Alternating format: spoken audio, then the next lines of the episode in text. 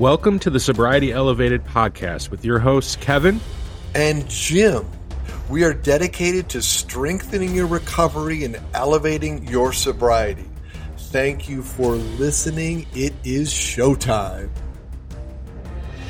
We are finally back. Kevin has been so busy on this job that it's been a little bit. And for that, we apologize, but we are back. Hey, Kevin, welcome back. It's good to be back. And yes, we are committed to some more consistency. I've had quite a few people reach out to me and say, Hey, what's going on? Are you alive? I am alive and well. We're working on a big project again. Uh, we're going to make this a priority uh, in the future here. So, Jim, thank yeah. you for making sure that we we stay on this. And I will say that for the next little bit, we're probably going to go down to an episode a week. Kevin, I think in today's episode, I want you to go to your the internet. I want you to Google addiction quotes and let's read a quote and talk about it. And I'm going to read the first one that came to mind because it was, it looks really beautiful. And it says one of the hardest things was learning that I was worth recovery. And this is by a person named Demi Lovato and I believe she's a music artist, correct? Yeah, she's been pretty open about her recovery and in and out of it and I think recently has pro- professed that she's going fully sober again, which is awesome. But I love that quote and I can relate to that quote very much. What do you think when you hear the quote, Jim? What I love about the quote is here's a very public person that if you see her in public, it's like this woman has it all. And yet she's acknowledging that inside there are some self worth issues. So, Demi, if you're listening, you are worth recovery. And for everybody else listening, you are also worthy of recovery. Not only that, I'm going to say you're worthy of an amazing life.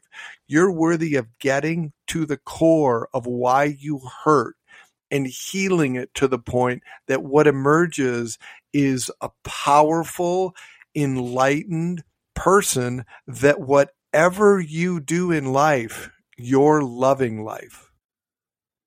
I love that, Jim. And I, it's crazy. Like you said, I think in the public eye like that, and even really at a much different extent, my life, people that saw me probably thought my life was pretty good. I was pretty happy and I just hated myself so much. And I, I do think early on in recovery, one, it's hard for us to think we can actually get sober and then second it's like what i don't know like it is it's am i worth it? And i i just thought i was such an awful person that i i didn't deserve anything good and and recovery is really good. So i i didn't think i deserved it i didn't think that i was capable of it. Uh, but once you do realize it it's like we've talked about jim and coaching and on the podcast you know i used to look in the mirror and kind of loathe myself and now I look in the mirror and I, I like myself. And uh, I heard a guy. This is you know not a quote, and but a guy in one of the uh, recovery meetings that I go to. He said his uh, sponsor told him every morning when he woke up and he looked in the mirror, he would say, "I love you." to himself. And I get some of this is cheesy stuff that we talk about, and a lot of these recovery stuff is a little cheesy, but I loved it. So sometimes when I look in the mirror, I like to just say, Hey, I love you. Like I love myself and I, am going to accept myself for where I am and who I am do you know what the power in that is? In days of old, they used to cast spells.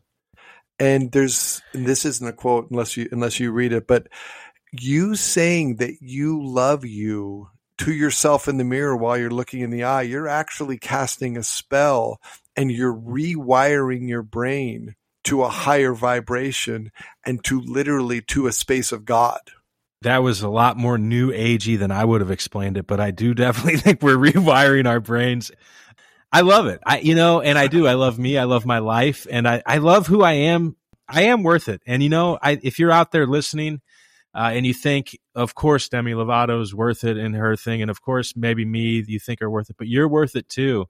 And you just watch what, what happens if you, uh, uh commit to this, get some help, the help you need, whatever that looks like for you and you keep going because you're worth it for sure. You most definitely are. So, Kevin, do you have? A, I want you just to pull a random quote up. What's crazy is this is a random quote, and it is it's from a, a group called the Samson Society, and there's a book out written by, and it's weird that this popped up because I've read the book. it's was random. So I haven't I, seen anything from these guys in years. Have you read the book? I actually did used to do work with them. The Samson and the Pirate Monks, it's called the book. Yep. But anyway, it says no matter how hard we try, we can't hate or shame ourselves into change. Whew. I'm going to read that one more time. No matter how hard we try, we can't hate or shame ourselves into change. What a segue into from what we were just talking about. Funny how that works, isn't it? Uh, you know something? It's a little too ironic. yeah, and and uh, I promise anybody listening, we did not set that up. This quote to me, which is probably going to end up on my social media pages as soon as we get off of this podcast, that was my life. Like I thought that the shame, and a lot of times people that are in churches and things like that, like shame is a thing that we we like. I, I, it's weird. Like we think it's if we shame people and make them feel real bad, we feel like it's going to change them. Well, I felt awful. I hated myself, and I it no matter how bad I felt or how much shame I felt, it did not bring change at all. It never will. I have to share that I have a new client and he is stepping off of his addiction. And Monday night, we had 11 people. We had his entire family on his parents, his favorite sister, the aunt, the uncle, the niece. And that's one of the things that we talked about was the role of shame because mm-hmm. whenever like today he is going cold turkey off of his drug of choice and he says he gets really antisocial because there's nothing but shame there. And we're all saying no we want the recovery to happen right here right now in this group because when it's public and when he feels ashamed he can say it, and the minute he says it, the shame disappears. I think that is such a powerful quote.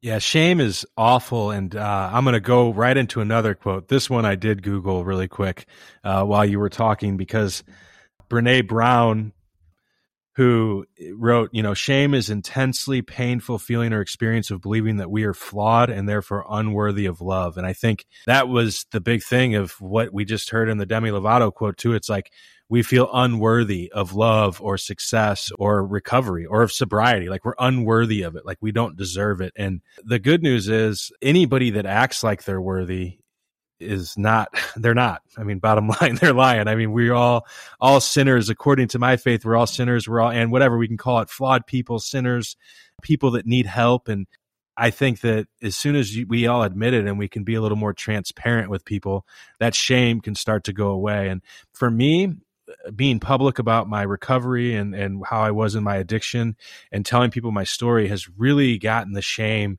it's not an issue for me anymore really sometimes i do feel a little bit of you know guilt and shame on things but it doesn't hold the power over me anymore all i have to say to that quote is because we acknowledge our flaws and when we acknowledge and accept our flaws, we literally become perfect. And has air quote perfect people, recovery is the path that we take and we can learn to live in spite of the shame because when we publicly acknowledge it and you are the best example your recovery is so public that there's no space for shame that's a beautiful quote you're got, up. what do you got I got one here and it says, We will not regret the past nor wish to shut the door on it. And the powerful thing about recovery is when we acknowledge the past, all that shame goes away. We can accept it. We become strong in our recovery. So let me read this I, again and then get your thoughts on it. Is that we will not regret the past nor wish to shut the door on it. Do you know where that quote is from, Jim? Uh, I do not. It is from the big book of Alcoholics Anonymous. Those are what we call one of it is, yeah, and we call that one of the nine step promises. And I have a really good story. I got a little goosebumps when you read it. So I have a great story about this quote. I was in my very first 12 step meeting and I'll just address like, you know, there's traditions and stuff and certain fellowships where like there's anonymity. People have kind of brought up that maybe I'm kind of crossing that line a little bit and I'm working through that and whatever. I mean, I'm just here to help people and I don't represent any organization or anything at all. It's just me, it's my opinion and all that good you stuff. You represent but anyway, Kevin. You represent Yeah, I Kevin represent and Kevin. how Kevin has almost 1100 days clean. Yes, and coming up on 3 years, thank thank you. And again, I don't know everything and I'm not not like this great expert, just can talk from my own experience. So that quote, my very first 12 step meeting there, there's a whole long thing. They call them the ninth step promises, and that's one of them. And I can remember the very first meeting that I heard that, very first meeting I ever went to. And I thought, these people are nuts. How in the world?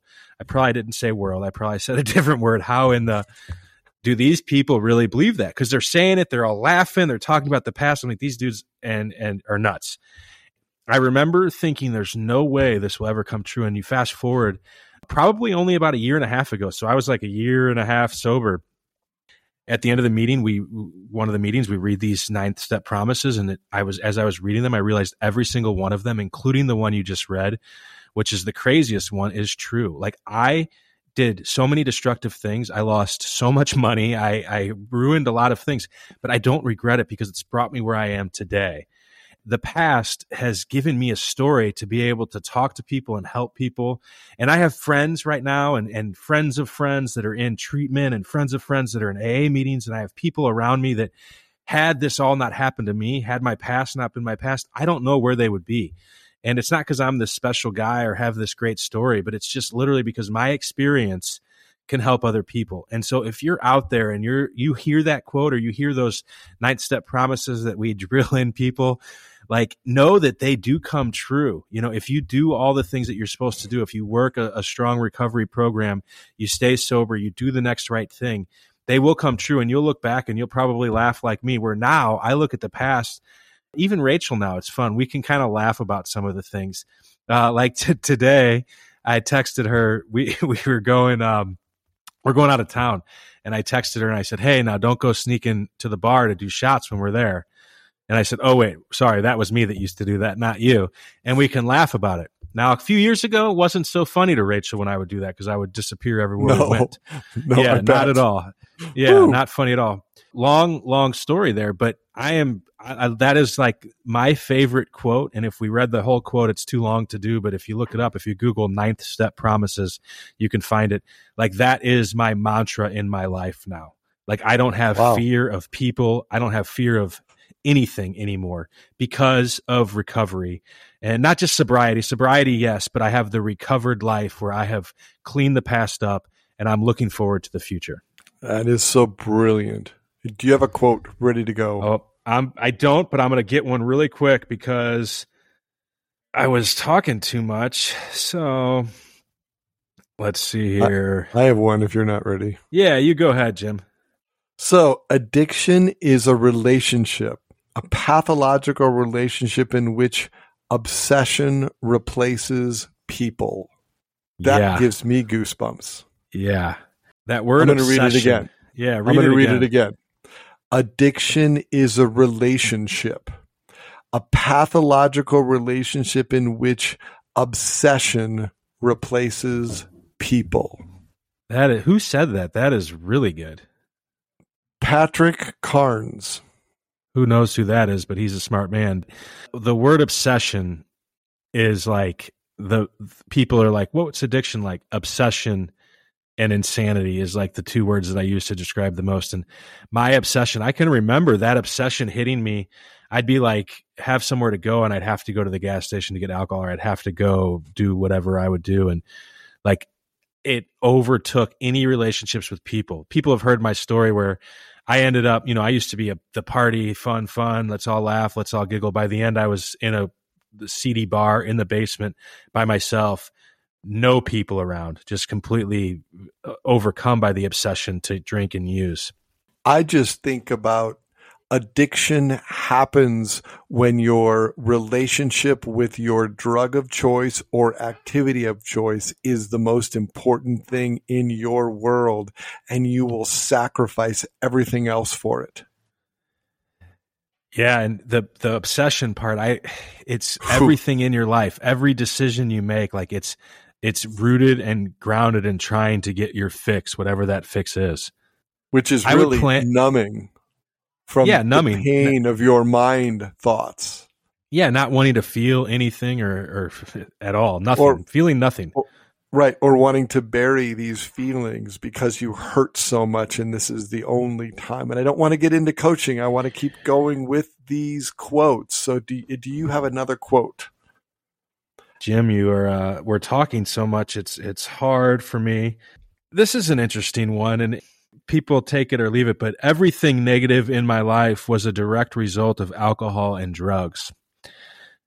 Uh, yeah, I, you know, I, I I hear that, and now I have no alcohol or drugs, and there still are some negative things in my life. Sometimes, maybe it's it's not true, but I do do know. I'll say this part I have some people that I'm close to, and they are tell all these stories. They have problems in their relationships. They have problems here, there, there, and every story that's a fight or every story that's a problem, it starts with alcohol or drugs in some cases too. But it's like, well, we were drunk and we fought, or this, or I drink too much, he drinks too much, this, this, this, you know, whatever it is. I do think eh, drugs and alcohol they don't seem to help much. That's for sure. I think that's powerful. Read the quote again, actually. Everything negative in my life was a direct result of alcohol and drugs. And I think you still have negative things, but these are things that you just deal with. You don't use to deal with them. You deal with them straight up now. I think that's true. My next quote, it's simple. If things go wrong, don't go with them. That's good on my, my brain. I think that's a good thing for me to think of on my brain because when something goes wrong, sometimes everything goes wrong in my head. And you don't have to go if if something is going wrong, it's just something going wrong. It doesn't mean you have to hitch up to that horse and ride it down the road. I, here's one that um this was big for me, the first part of this quote. You need to stop thinking I can never have another drink and start thinking how wonderful it will be when you stop poisoning yourself. Do you know that rocket fuel and alcohol are the same thing? They see it seemed to do that for me until it stopped doing that for me. the thing was, it is a poison. It's a poison to your system. Yeah, and I think it poisoned my body. Obviously, I when I checked into treatment, my body my body was a mess. All my levels, blood levels, all that stuff was a mess. And and here I am now. I just got some blood work done recently, and everything's like right on and healthy and all that good stuff it poisons your mind. You don't mm-hmm. deal with things when you're drinking all the time or drugging all the time and numbing yourself. You don't deal with it. And this is a little off topic, I guess, but once you get sober and you get that poison out of your life, then you got to clean all the remnants and all the poison that's left behind, which is a lot of times in our thinking. And the poison that happens in the mind I'm going to get back to that. You're commingling with a spirit, and that spirit has your lowest and worst as its common denominator for you. And when you stop feeding it, you can literally clear it out of your mind and it no longer poisons the mind. You can literally be a wellspring of love moving forward. I like that a wellspring of love. That's a good goal to to be and to have we're going to have one more quote, and this one is from Confucius, who said, It does not matter how slowly you go as long as you do not stop. Yeah, that's a good one in, in life, eh, recovery, life, business, everything. And early on in recovery, we look at people, I think, that are like have a lot of time and we want to like get there. But the journey is pretty incredible. And for me, there were a lot of bumps in the road, a lot of issues, you know, whatever uh, hurdles I had to jump. But I never gave up. I just kept going and moving forward. So if you're listening to this, I would say, and you're maybe a little like sober curious, which I think we'll have an episode on that here soon, kind of what what that looks like. We'll probably try to have somebody on that is a little sober curious. Keep pushing, keep going, and if you failed, get back up and, and keep going again and again and again. So I'm going to end this episode with a quote. and the quote is Addiction is when you can't get enough of what you don't want anymore. Oof, I think that's a good ending point. Read it one more time and let's sign off until the next one. Addiction is when you can't get enough of what you don't want anymore. Thank you, Jim. Deepak Chopra said that. Thank you. We will talk to you all again very soon. Thank you for listening to this episode of the Sobriety Elevated podcast. Please like us, rate us, share us with your friends and family. By doing that, you make the difference.